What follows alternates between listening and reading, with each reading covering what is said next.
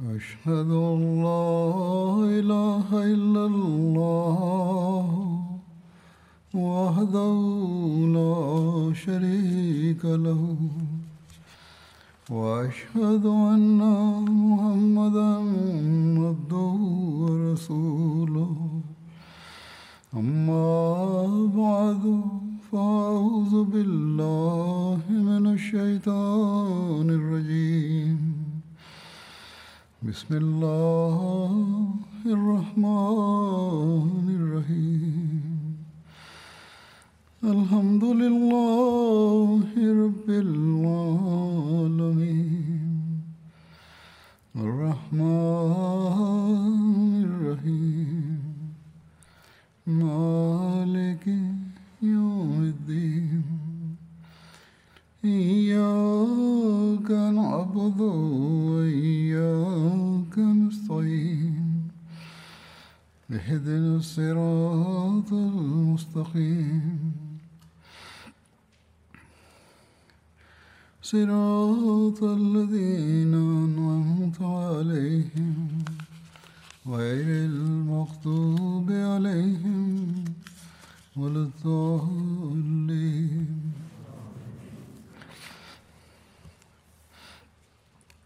Muminin mwenyezi mungu amsaidie sana anasema kama nilivyokuwa nimeeleza katika ijumaa iliyopita leo nitaeleza kuhusu hatua zilizochukuliwa dhidi ya wairani katika zama za hazrat abubakar raziallahu anhu. Kuhusiana na hilo vita moja iliyotokea inaitwa vita ya zatu salasil au vita ya kazma. Vita hii ilitokea mwezi wa muharam mwaka wa kumi na mbili hijra. Vita hii ni maarufu kwa majina matatu vita ya zatusalasil vita ya kazma na vita ya hafir. Vita hii inaitwa vita ya zatusalasil yani vita yenye minyororo kwani kwa kiarabu neno la silsila maana yake ni mnyororo ambalo wingi wake ni salasil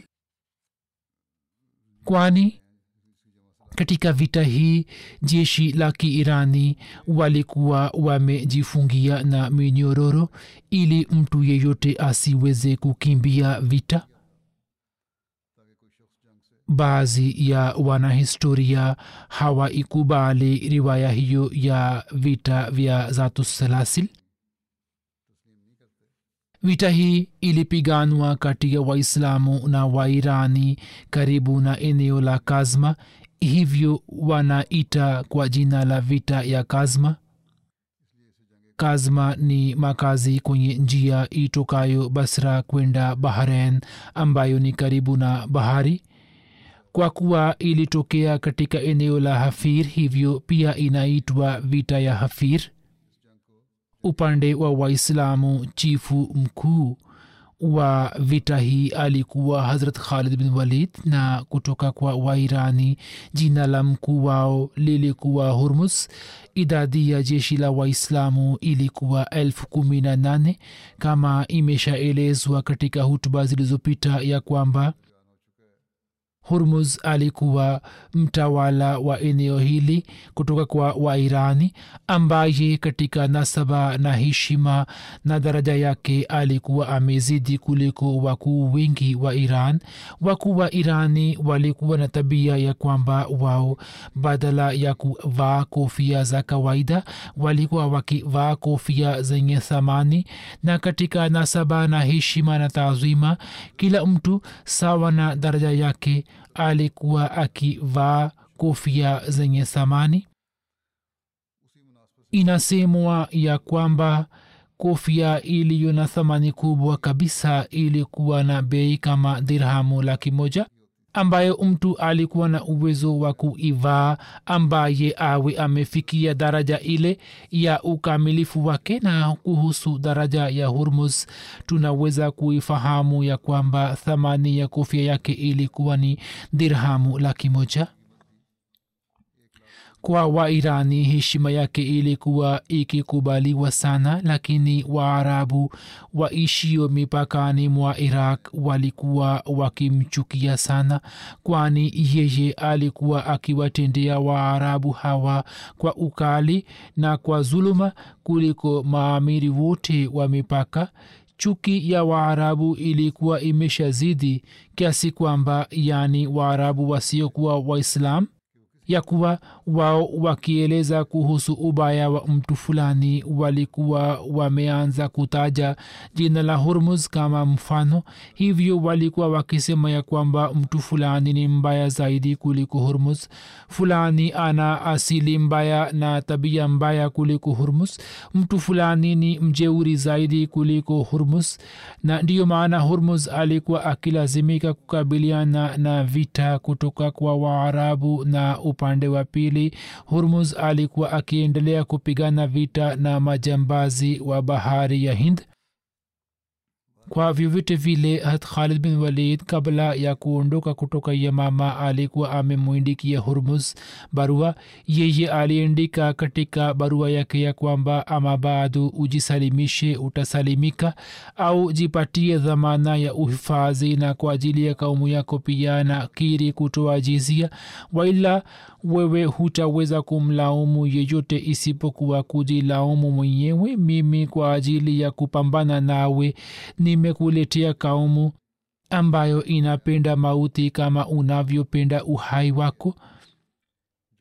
Barua ya hat khalid ilipomfikia hormuz yeye akamjulisha ardshir mfalme wa irani na akakusanya majeshi yake na akiwa na kikosi cha mwendo kasi kwa ajili ya kupigana na hat khalid akafika kazma na akatangulia mbele ya farasi zake lakini njiani yeye hakumkuta khalid bin walid naye akapata taarifa ya kwamba jeshi la waislamu linajumuika katika hafir. Hivyo akarejea nyuma na kuelekea hafir. Hafir ilikuwa hatua ya kwanza njiani kutoka basra kuelekea makka. Mara baada ya kufika huko yeye akapanga safu za jeshi lake hurmus kulia na kushoto kwake akawateua ndugu wawili mmoja wao jina lake lilikuwa kubaz na mwingine alikuwa akiitwa anushejan. Wairani walikuwa wamejifungia na minyororo. Katika riwaya hiyo imeelezwa hivi na inasemwa ya kwamba hapo watu waliokuwa na rai tofauti walipoona manzari hii wakasema kwamba nyini kwa ajili ya maadui mmejifungia na minyororo msifanye hivyo. Hiyo ni ishara mbaya. Hapo wao wakasema waliokuwa na rai ya kujifunga na minyororo ya kwamba kuhusu nyini tumepata habari ya kwamba mna nia ya kukimbia hat khalid alipopata taarifa ya kufika kwa hurmus katika hamfir yeye akiwa na jeshi lake akarejea kazma. Hurmus akapata habari hiyo hivyo yeye pia akaelekea kazma na akapiga kambi katika kazma. Hurmus na jeshi lake wakapanga safu na walikuwa wameteka maeneo yenye maji. Hat khalid bin walid alipofika akalazimika kupiga kambi ambapo maji yalikuwa hayapo. Hivyo watu wakalalamika kuhusu maji. Mnadi wake akatangaza ya kwamba watu wote washuke na pia washushe mzigo wao na kwa ajili ya maji wapigane na adui kwani wallahi kundi litateka maji ambalo katika makundi mawili litasimama kidete na litakuwa na heshima zaidi katika majeshi mawili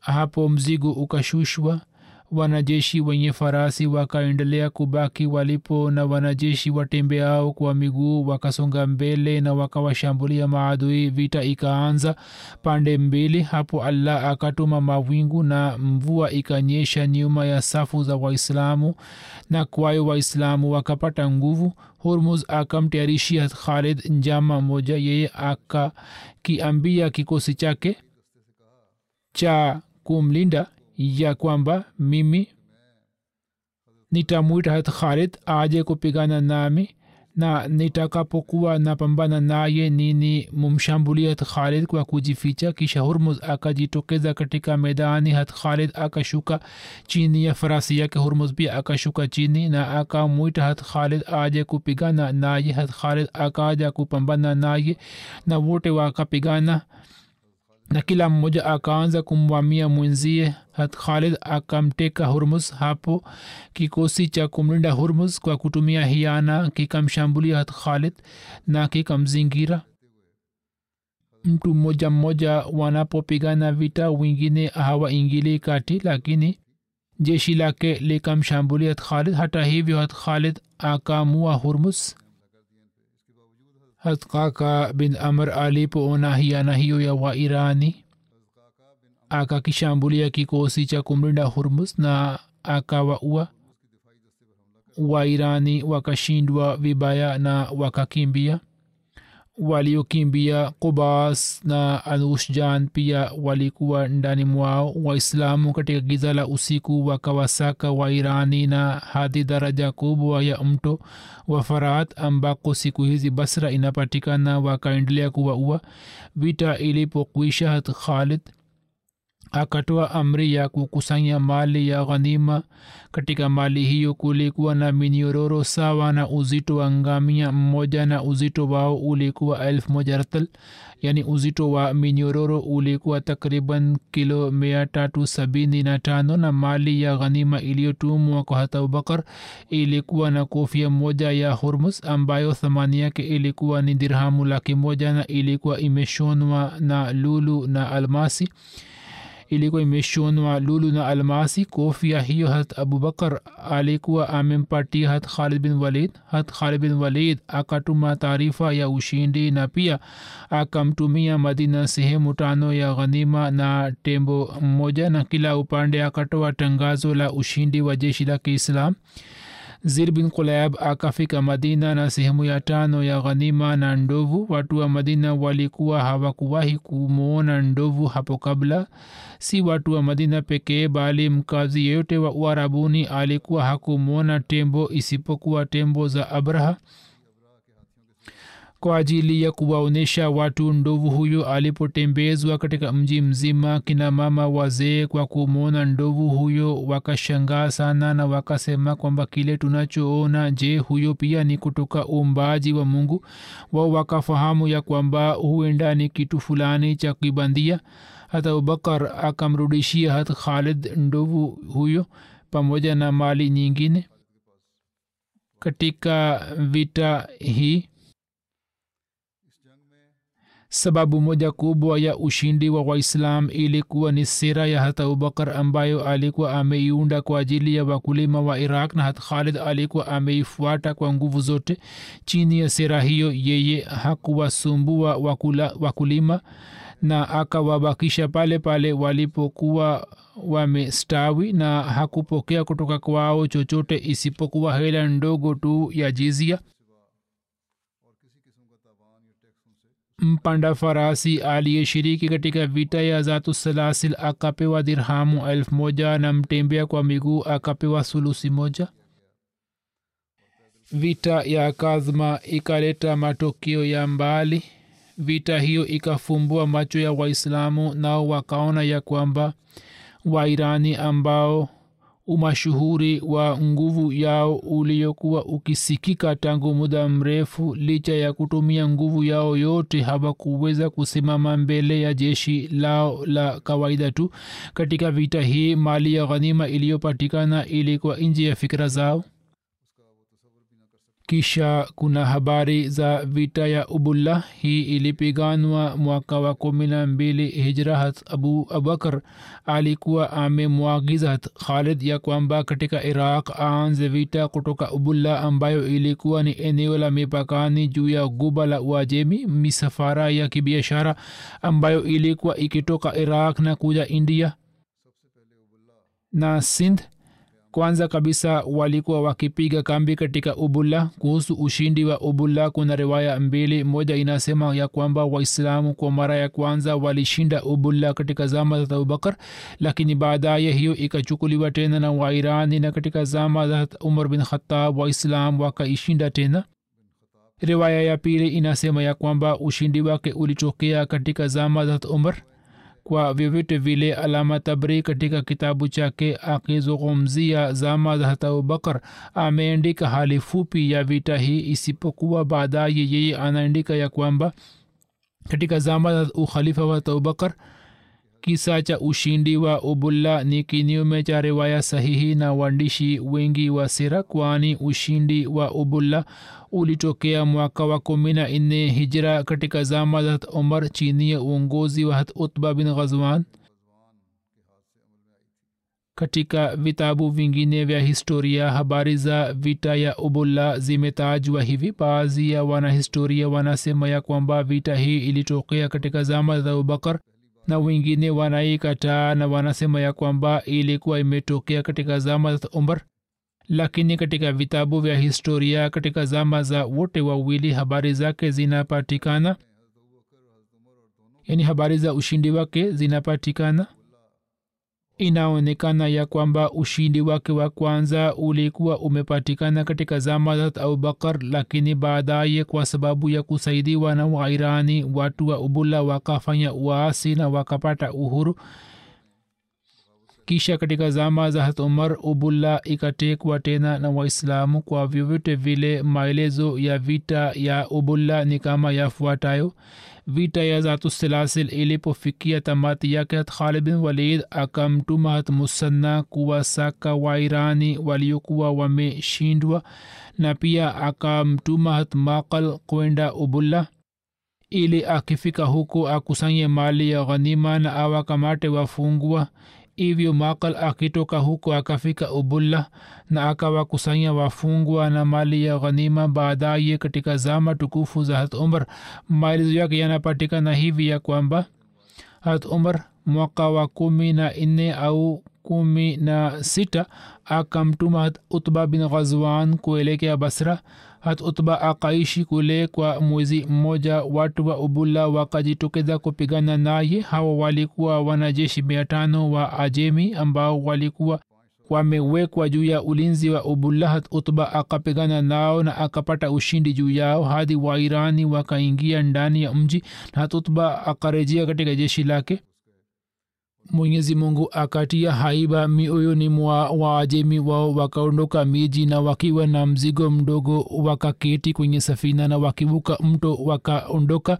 Hivyo mji mzima ukaondokewa na watu na waislamu wakaingia mjini. Katika mji huo waislamu wakapata mali nyingi silaha na vitu vingine na pia wakapata wafungwa kwa kutoa khums ya mali hiyo iliyobaki ikagawanywa baina ya wanajeshi. Idadi ya waislam ilikuwa mia tatu.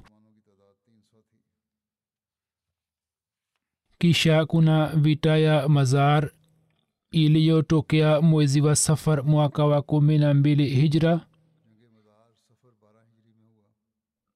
ilitokea mwezi wa kumi na mbili hijra mazar ni kijiji cha misan na kati ya mazar na basra kuna umbali wa usafiri wa siku nne siku ambapo tukio hili lilitokea. Watu walikuwa wakisema ya kwamba mwezi wa safar umefika na katika mwezi huo kila mzalimu mjeuri ata uwawa ambapo mito inakutana katika vita ya zatu salasil hurmuz alikuwa amepigana na khalid bin walid. Yeye alikuwa ameomba msaada kutoka kwa mfalme wake mfalme kwa ajili ya kumsaidia hurmuz chini ya uongozi wa karin akatuma jeshi lakini jeshi hilo lilipofika eneo la mazar likapata habari ya kushindwa katika vita ya zatu salasil na kuuawa kwa hurmuz na vikosi vya hurmuz ambao walikuwa wamekimbia vita ile wakaja kuungana na karin katika eneo la mazar na baadhi ya wanajeshi wa vikosi vile wakawaambia wanajeshi wa vikosi vingine ya kwamba kama leo mkisambaratika basi kamwe hamtaweza kujumuika tena. Hivyo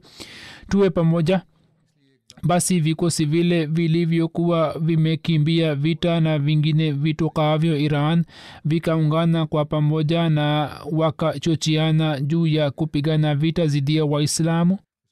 Jeshi limefika walisema waliokuwa wamekimbia vita na wakasema kwamba karen ni mkuu wa jeshi ambaye ni pamoja nasi inawezekana kwamba mungu atujalie ushindi na atuokoe na adui zetu na sisi tuweze kumaliza hasara tuliyopata. Hivyo wakafanya hivyo na wakapiga kambi katika eneo la mazar. Karen akawateua kubaz na anushejan juu ya kikosi cha mbele ambao walikuwa wamekimbia vita ya zatu salasil upande wa pili taarifa ya maandalizi haya hat musanna na hazrat muanna wakamtumia hat khalid bin walid hat khalid mara baada ya kupata taarifa ya karin akawagawia wanajeshi mali ya ghanima iliyopatikana katika vita ya zatusalasil ambao allah alikuwa amewapatia mali ile na kutoka khums akawapatia kama alivyotaka na mali iliyobaki na taarifa ya ushindi wa vita akamtumia hazrat abubakar sidik raziallahu taala anhu na pia akamjulisha kuhusu habari hii ya kwamba katika vita ya zatu salasil jeshi la maadui ambao walikuwa wameshindwa na jeshi mpya ambalo limekuja chini ya uongozi wa karen wanajumuika katika sehemu moja hivyo. Hat khalid akatoka na akaja kupigana na karen na akapanga safu za jeshi lake. Vita ikapiganwa kali na kila kundi likapigana kwa nguvu na kwa hasira kali. Karin akatoka kwa ajili ya ushindani. Upande wa pili hat khalid na maqil bin asha wakasonga mbele na kuelekea kwa karin lakini hat maqal akatangulia mbele na akaenda kumua karen hat asim akamua na hat adi akamua kubas kutokana na kuuawa kwa viongozi hawa watatu wa irani wakavunjika moyo na wakaanza kukimbia medani. Katika vita hii idadi kubwa ya waajemi wakauawa na walioshindwa wakipanda safina zao wakakimbia. Hat khalid akapiga kambi katika mazar na mali ya kila mtu aliyeuawa hata kama iwe na thamani kiasi gani akampatia yule aliyemua adui huyo na akawagawia mali ya fe pia kutoka sehemu tano akawapatia wale waliokuwa wamepigana kwa ushujaa na sehemu iliyobaki ya khumos chini ya uongozi wa said bin noman akapeleka madina sawa na riwaya moja katika vita hii wairani wapatao elfu thelathini wakauawa na kuna wengine waliozama mtoni na wakafa na inasemwa ya kwamba kama maji yasingeleta kizuizi hakuna yote ambaye angesalimika. Hata hivyo waliosalimika na wakakimbia wakaondoka na hali mbaya na kwa kuacha nyuma mali yao yote. Baada ya vita walioshiriki katika vita na waliunga mkono na jeshi la kiirani wakafungwa pamwe na ahli zao katika wafungwa hawa alikwepo abul hasan basri. Kuhusu abul hasan basri inasemwa ya kwamba yeye alikuwa baba wa imam hasan basri ambaye alikuwa mhaziri na sufi mashuhuri wa basra. Inasemwa ya kwamba abul hasan basri akatekwa na kuletwa madina ambapo mliki wake akamwacha huru baada ya ushindi huo wananchi wa kawaida wakatendewa kwa upole na huruma sana wakulima na watu wote bila kuuziwa lolote wakakubali kutoa jizia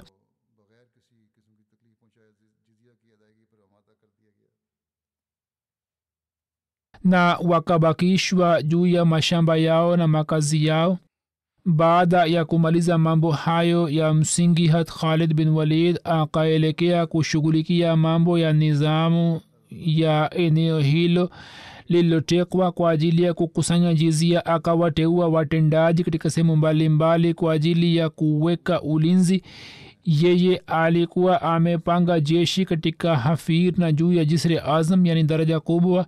Nizamu yake ikaimarishwa zaidi na kwa kupanga majeshi chini ya viongozi mbalimbali wakaamrishwa kwamba wao wawe makini kuhusu njama za kisiri za maadui na nafasi ikitokea basi wapigane nao. Huu ni ushahidi mkubwa wa umahiri wa kivita wa khalid ya kwamba katika ardhi ya iran pale alipoanza kupigana nao majeshi ya kisra yakaanza kushindwa na azma na jaziba zao zikaanza kupoa vita ya mazar ilikuwa imetokea karibu na eneo la hira. Hira takriban inapatikana katikati ya khalij na madain baada ya vita hii na kumaliza mambo yake harat khalid bin walid akaanza kuchungulia kuhusu mipango ya maadui ili aone ya kwamba wanafanya mpango gani wasije wakajumuika tena zidi ya islam. Vita ya walaja ni vita iliyotokea mwezi wa safar mwaka wa kumi na mbili hijra walaja ni eneo kavu karibu na kaskar. Katika vita ya mazar wa irani walishindwa vibaya na wakuu wao wakubwa wakubwa wakauawa vitani. Hapo mfalme wa irani akipanga mkakati mwingine na kwa kufanya maandalizi makubwa akapanga mpango wa kupigana na waislamu hivyo serikali ya irani ikawaita watu wa kabila la wakristo bakr bin wail waishio nchini iraq na ikawahimiza kupigana vita na waislamu na hivyo ikapanga jeshi kubwa na uongozi wa jeshi hili ikampatia mwanajeshi mashuhuri andarzaghar na jeshi hilo likaelekea walaja katika iraq kulikuwa na kabila kubwa la wakristo bakr bin wail waishio iraq. Mfalme ardshir akawaita na akipanga jeshi lao akawatuma kwenda walaja kupigana na waislamu. Watu wa hira na maeneo ya jirani ya kaskar na wakulima pia wakaingia katika jeshi hilo. Hira ni mji upatikanao kusini magharibi mwa kufa ukiwa na umbali wa maili tatu. Kaskar ilikuwa mji ulio kati ya kufa na basra. Kwa vyovyote vile kwa fikra hii ya kwamba waarabu wa kristo wasipate ufahari wote wa kuwashinda waislamu yeye akatuma nyuma yao mwanajeshi wake mmoja mkubwa bahman jazwe pamoja na jeshi kubwa mwanajeshi huyo mwajemi alipohisi ya kwamba jeshi lake limezidi mno yeye akaamua kumshambulia hat khalid bin walid. Hat khalid bin walid alipopata taarifa ya kujumuika kwa jeshi la kiajemi katika walaja wakati ule yeye alikuwa karibu na basra akaonelea kwamba jeshi la kiajemi lishambuliwe toka pande tatu ili umoja wao usambaratike na hivyo kwa uvamizi huo wa ghafla jeshi la kiajemi lishikwe na wasiwasi na kiherehere. Hivyo yeye akamteua suad bin muqarin kama kaimu wake na akamwamrisha kubaki katika hafir na mwenyewe akawafikia watu ambao alikuwa amewaacha upande wa chini wa dajla na akawaamuru kwamba wawe makini kuhusu adui na wasighafilike wala wasidanganywe. Na mwenyewe akiwa na jeshi lake akaelekea walaja na akaingia vitani zidi ya adui na makundi yake na vita kali ikatokea.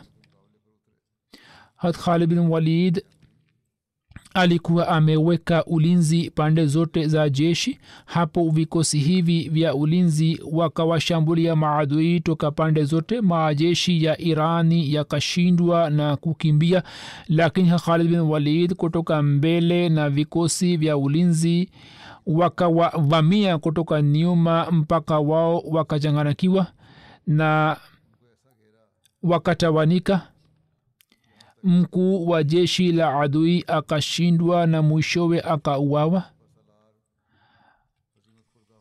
Hat khalid bin walid akawatindia wakulima kwa huruma kama ilivyokuwa kawaida yake yani yeye hakumua mtu yeyote isipokuwa watoto wa wapiganaji na wasaidizi wao wakakamatwa na wananchi wa kawaida wakaambiwa kwamba wawe zimi na wakubali kutoa jizia wito ambao wao wakaukubali. Kisha kuna habari za vita ya ules vita ya ules ilitokea mwezi wa safar mwaka kumi na mbili hijra. Ules pia ilikuwa makazi katika makazi ya ambar katika iraq. Kwa sababu ya kushindwa vibaya katika vita ya walaja kabila la bakr bin wail na wairani na wasaidizi wao walikuwa wameshikwa na hasira kali wao wakawaindikia wairani barua na wairani wakawaindikia barua na wote wakajumuika katika sehemu ya ulayas abdul aswad ijli akateuliwa kuwa chifu wao.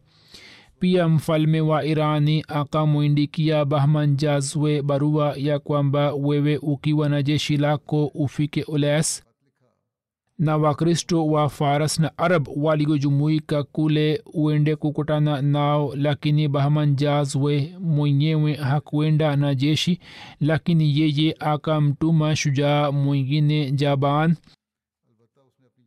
kwa niaba yake na akamwamuru ya kwamba yeye awahimize watu kuhusu vita lakini msianze vita mpaka nifike isipokuwa wao waanze vita jaban akaelekea ules bahman jazwe mwenyewe akaenda kwa ardshir mfalme wa irani ili ashauriane naye lakini alipofika akaona kwamba mfalme ameugua ni mgonjwa hivyo bahman jazwe akaanza kumuuguza yeye na hakumtumia jaban agizo lolote. Jaban akiwa peke yake akaelekea ules na katika mwezi wa safar akafika huko makabila mbalimbali na waarabu wa kristo wa maeneo ya jirani ya hira wakajumuika kwa jaban.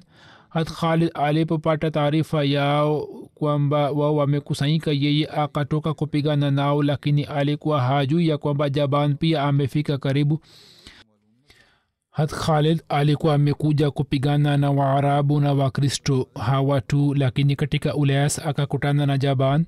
Jaban alipofika ules wakati ule waajemi wakamuuliza jaban ya kwamba wewe una rai gani? Je tuanze vita au tuwalishe watu chakula? Yani tuanze vita au tuule kwanza? Kisha baada ya chakula tupigane nao. Jaban akasema kwamba kama adui wenu hawaanzi nyini pia mukae kimia lakini nafikiri wao watawashambulieni ghafula na hawatawaruhusuni kula chakula. Wao watu hawa hawakukubali jambo la jaban na wakatandika mikeka na chakula kikapakuliwa na wote wakaanza kula hat khalid akafika huko na akasimama na akatoa amri ya kushusha mzigo na kisha baada ya kushusha mzigo akaelekea kwa maadui. Hat khalid kwa ajili ya kulinda sehemu ya nyuma yake akateua vikosi vya ulinzi na akaelekea kwa adui na akasema kwamba abjar yuko wapi? Abdul aswad yuko wapi? Malik bin as yuko wapi wote wakakaa kimia kwa woga isipokuwa malik. Malik akatoka kupigana naye hat khalid akamwambia kwamba kitu gani kimekupa nguvu ya kuja mbele yangu? Wewe huwezi kunishinda. Na hapo akamvamia na akamua na waajemi akawafukuza ila hali walikuwa bado hawajala jaban akawaambia watu wake kwamba je sikuwa nimewaambieni ya kwamba msianze kula? Wallahi sijawahi kuona hali kama hiyo ya kutisha jinsi ninavyoiona. Watu wale waliposhindwa kula chakula ili waonyeshe ujasiri wao wakaanza kusema kwamba chakula tunaacha tu mpaka tuwamalize waislamu kisha tutakula. Jaban akasema kwamba wallahi nazani chakula hiki mmekiacha kwa ajili ya adui. Msifahamu kwamba mtashinda kisha mtakula bali naona chakula hiki watakula adui zenu tu yani waislamu ilhali nini hamjui. Sasa fanyeni nachosema. Alisema kwamba fanyeni nachosema kwamba tieni sumu katika chakula. Kama mkishinda basi hasara hii ya kuharibika kwa chakula ni ndogo sana na kama adui wakishinda basi mtakuwa mmekushafanya kazi ambayo itawatia adui katika shida na msiba. Lakini wao walikuwa na yakini kamili juu ya ushindi wao. Wao wakasema kwamba hapana hakuna haja ya kutia sumu katika chakula sisi tutashinda tu kwa urahisi. Kisha tutakula chakula hat khalid akapanga safu za jeshi lake kama alivyokuwa ameshafanya katika vita za nyuma. Vita kali ikaanza kutokea wairani walikuwa na matumaini kwamba bahman jazwe atakuja kuwasaidia hivyo. Wakapigana kwa nguvu kwani jaban alikuwa anawatia moyo akisema kwamba bahman jazwe ametoka na jeshi kubwa na muda si muda atafika ilhali bahman kwa sababu ya marazi ya mfalme wa iran alikuwa hakuweza kukutana naye wala hakuwa na uwezo wa kuja bali alikuwa hana mawasiliano na jaban. Katika wita hii waislamu pia wakapigana na maadui kwa nguvu zote vita kali ikatokea kwa kuelezea nguvu na jaziba ya jeshi la kirani na kueleza hali ya waislamu mwandishi mmoja anaandika ya kwamba katika jeshi la iran wakristo walianza kuwashambulia waislam lakini mkuu wao malik bin qais akauawa mara baada ya kuuawa kwake. Wao wakavunjika moyo na kwa kuona hali hiyo jaban akaja na jeshi la irani irani kwa ku irani kwa tumaini hili ya kwamba bahman atakuja na msaada wakapigana kwa ujasiri mkubwa waislamu wakawashambulia mara kwa mara lakini kila mara wairani wakapigana kwa ushujaa na wakaendelea kusimama kidete. Hat khalid bin walid akiona hali hiyo ya kushindwa akainua mikono yake na akaomba dua kwa unyenyekevu akasema e allah kama utanijalia ushindi juu ya maadui mimi sitamwacha adui hata mmoja na mto huu utakuwa mekundu kwa damu ya maadui. Vitabu vingine vinasema ya kwamba khalid alikuwa amekula kiapo au alikuwa ameweka naziri ya kwamba kama ushindi ukitokea katika vita hii yeye hata mwacha adui yeyote kuwa hai kisha baadaye hat khalid akitumia hila ya kivita akaliamuru jeshi kulivamia jeshi la kiirani kutoka kulia na kushoto. Na kwa sababu ya uamizi huo wa irani wakasambaratika na wakaona heri katika kukimbia na kujisalimisha. Khalid akatoa amri ya kwamba muwakamate maadui na muwafanye kuwa mateka na akasema kwamba msimue yeyote isipokuwa yule anayepigana nani kuhusu habari hiyo kuna jambo limetumwa na idara ya tahakiki na mimi nimeona jambo hili ni sahihi. Tarikh tabri na waandishi wengi wa sera wamesema ya kwamba khalid bin walid sawa na ahadi yake aliyofanya katika dua akiwaua wafungwa hawa alikuwa amewatupa mtoni ili maji yake yawe mekundu kwa damu yao yaani yeye pamoja na kuwaua wale waliopigana vita pia akawaua wafungwa na kwa sababu yake mto huo hadi leo ni mashuhuri kwa jina la nahdam yaani mto wa damu. Lakini khalifa mtukufu anasema kwamba huo si uhakika kwamba wafungwa walikuwa wameuawa na kisha wakatupwa mtoni na waandishi wa sera wametia chumwi katika maandishi yao na pia inawezekana ya kwamba watu ambao walikuwa wamebeba dhima ya kuingiza visa vya zulma na ukatili katika masimulizi ya vita vya kiislam wao pale walipopata nafasi wakaingiza matukio ya namna hiyo katika waandishi wa historia walikuwepo maadui pia wenye uadui na kiniongo ambao walikuwa wanaandika jambo fulani zidi ya waislamu watakuwa wameandika ya kwamba wafungwa wakauawa na kisha wakatupwa mtoni. Khalifa mtukufu anasema kwamba naona kuna jambo la ziada limetiwa humo ili kwa udanganifu waweze kusema kwamba angalieni jinsi waislamu walivyowatendea kwa zulma na wakawaua wafungwa wasio na hatia ijapokuwa kwa mujibu wa kanuni na usuli za kivita za zama zile kuwaua wafungwa ilikuwa si jambo la kupingwa lakini vita za kiislamu hususan katika vita zitokazo katika zama tukufu za mtume saa salam na makhalifa zake. Halijatokea tukio la namna hiyo kwamba wafungwa wauawe hivi. Ijapokuwa katika vita hizi waliouawa idadi yao inafikia maelfu na malaki lakini hao wote walikuwa wale waliouawa vitani. Tukisoma kuhusu vita zilizopiganwa na khalid bin walid yeye pia kwa kadri awezavyo alimsamehe mtu ambaye alijisalimisha katika vita au akakubali uti na mtu ambaye akamua japokuwa waandishi wa sera wametia chumwi katika masimulizi yao lakini kwa tahakiki inathibitika ya kwamba yeye akamua kwa hoja tu. Kwa vitu vile tunapoangalia tukio hilo inaonekana kwamba ni kisa cha kufikirika kwani wanahistoria na waandishi wa sera wanaosimulia maelezo yote ya maneno haya maeneo haya na wakati wa kusimulia wanazingatia kila jambo dogo dogo. Baadhi yao hata hawakugusa habari hiyo na hiyo ni dalili ya kwamba mambo haya yametiwa chumwi yani yametengenezwa na mwandishi mmoja ambaye ana tabia ya kueleza historia bila kuwa na upendeleo. Akieleza tukio hilo anaandika ya kwamba wasimuliaji kwa kueleza riwaya hiyo wametia chumwi mno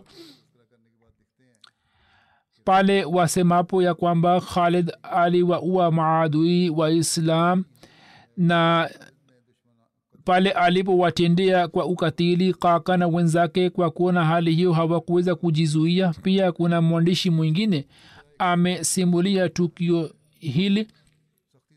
Kuna mwingine amesimulia tukio hili ambalo linaonyesha ya kwamba wairani walikuwa hawakutupwa mtoni basi yeye anaandika ya kwamba khalid akiwashambulia wakristo kwa ujasiri wake alianza kuwaua na kuwamaliza safu zao kana kwamba wawe wametengenezwa na udongo na wasiwe watu wenye miili ya nyama kwa kuwa wairani walikuwa wamesambaa mpaka mbali hivyo wao wakatengeneza mduara katika sura ya mwezi ini halal na wakija mbele wakawazingira waislamu hali ikatokea kwamba wairani na waarabu wakristo wakawazingira waislamu toka pande nne na wakaanza kupigana kwa jaziba kali lakini jinsi waislamu walivyokuwa wakipigana jaziba hiyo ilikuwa haipo kwa wakristo. Kila muislamu alikuwa amebadilika kama awe simba na akiwashambulia wakristo kwa ujasiri alikuwa akiwakata kama nyasi. Japokuwa wairani pia walikuwa wakiwashambulia waislamu na kuwajeruhi lakini waislamu walikuwa wakianguka katika idadi ndogo na mtu ambaye alikuwa akipata majeraha alikuwa anapigana kwa jaziba zaidi. Wairani walikuwa wanakufa kwa wingi mpaka uwanja wa vita ulikuwa umejaa na maiti zao na kila mwarani aliyekuwa akijeruhiwa alikuwa anakimbia. Waislamu wakapigana kwa ushujaa mkubwa mpaka nguvu zao zikashika katika madoa ya damu. Hiyo ndiyo ilikuwa hali ya nguo za khalid. Nguo za khalid kwa damu ya wairani ardhi ikawa nyekundu na damu iliyobaki ikaanza kumwagika kama maji. Mwishowe wairani wakashindwa na wakikosa akili wakakimbia. Waislamu wakaenda nyuma yao na wakaendelea kuwaua na kuwakamata mpaka mbali na jinsi wairani walivyochanganikiwa na kukimbia. Maelfu ya wanajeshi wao wakaanguka na kuzama mtoni. Wairani wali walipoenda mbali ndipo waislamu wakarejea. Katika vita hii wairani wapatao elfu sabini wakauawa waislamu mia moja na thelathini ndio waliouawa shahidi wanahistoria wengine wanaonyesha mshangao wao juu ya jambo hili kwamba kivipi waislamu wakawaua wairani katika idadi hiyo kubwa. Mwandishi mmoja ameandika hivi kwamba kama tukubali tukio hilo kwamba ni sahihi basi watu ambao kwa sababu ya damu yao mto ule ulikuwa umekuwa mwekundu basi labda utakuwa mwekundu kwa sababu ya damu ya wanajeshi waliokuwa wamejeruhiwa. Hivyo inaweza kusemwa ya kwamba katika matukio hayo watu wametia chumwi na wale walioamua kuleta shutma juu ya vita za kiislam na juu ya dhati ya khalbi walid wakapata nafasi ya kuwashambulia. Na ndiyo maana wakaleta shutma juu ya islam na juu ya waislamu kwamba wametumia ukatili katika vita lakini kizwahiri inaonekana kwamba hiyo ni shutma tu mwenyezi mungu anajua vizuri zaidi. Sasa maadui waliposhindwa na majeshi yao yakasambaratika na waislamu baada ya kuwamaliza wakarejea nyuma hat khalid akasimama karibu na chakula na akasema kwamba mimi nawapatini chakula hiki. Chakula hiki ni kwa ajili yenu kwani mtume salallahu alih wa sallam katika viwanja vya vita alipokuwa akipata chakula kilichoachwa na maadui alikuwa akigawa kwa wanajeshi wake. Hivyo waislamu wakaanza kula kama chakula cha usiku. Na katika vita vya ulas watu wapatao elfu walikuwa wameuawa kama imekwisha elezwa kuhusu ushindi wa mresia imeendikwa kwamba amgeshia mwenyezi mungu alikuwa amewajaalia waislamu ushindi wake katika mwezi wa safar mwezi wa kumina, mwaka wa kumi na mbili hijra. Amgeshia ni sehemu moja inayopatikana katika iraq. Hat khalid alipomaliza ushindi wa ulas akajiandaa na akaja amgeshia kabla ya kufika kwake watu wa huko walikuwa wameacha makazi yao na wakakimbia na wakasambaratika katika sawad katika iraq makazi mawili ambayo waislamu walikuwa wameyashinda katika zama umar. Na kutokana na mashamba na mimea sehemu ile ikaitwa aswad hat khalid akaimarisha nizamu ya mgheshia mgheshia ilikuwa mji sawa na mji wa hira. Ulayas ilikuwa kituo chake cha kijeshi. Waislamu wakapata mali nyingi kutoka mgheshia mali ambayo walikuwa hawakuipata kutoka vita yote nyingine. Katika vita hii wapanda farasi kila mmoja wao akapewa dirhamu elfu moja na mia tano habari ya ulayas na mghishia hat khalid akatuma kwa abubakar kwa kupitia mtu mmoja aitwaye jandal ambaye alikuwa mashuhuri kama kiongozi na mwonyesha njia. Yeye baada ya kufika kwa hata akamweleza na akamsimulia habari ya ushindi wa ulayas na mali ya ghanima iliyokuwa imepatikana na idadi ya wafungwa waliopatikana katika vita na akamsimulia jinsi khalid raziallahu anhu alivyokuwa amepigana vita kwa ushujaa. Hata abubakar alipenda sana jinsi mtu huyo alivyosimulia na alivyoeleza taarifa za ushindi na matukio ya ushujaa na jinsi alivyoeleza. Hata abubakar akapenda sana njia zake akamuuliza kwamba unaitwa nani? Ye akasema kwamba mimi naitwa jandal hatubakar akasema kwamba hongera sana jandal kisha akatoa amri kwamba jandal apatiwe mjakazi mmoja kutoka mali ya ghanima. Na kutoka mama huyo watoto walizaliwa kwake. Na hatobakar akasema kwamba sasa wanawake hawataweza kumzaa mtu kama khalid bin walid. Iliyobaki nitaeleza katika siku za usoni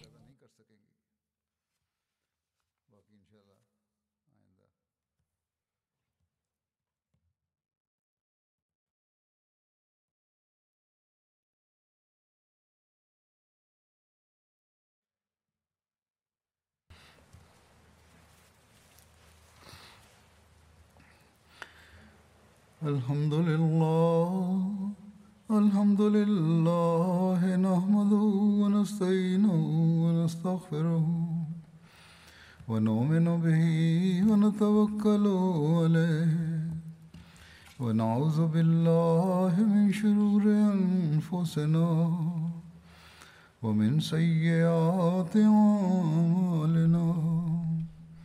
من يهده الله فلا مضل له ومن يضلل فلا هادي له ونشهد ان لا اله الا الله ونشهد ان محمدا عبده ورسوله عباد الله رحمكم الله إن الله يأمر بالعدل والإحسان وإيتاء ذي القربى وينهى عن الفحشاء والمنكر والبغي يعظكم لعلكم تذكرون.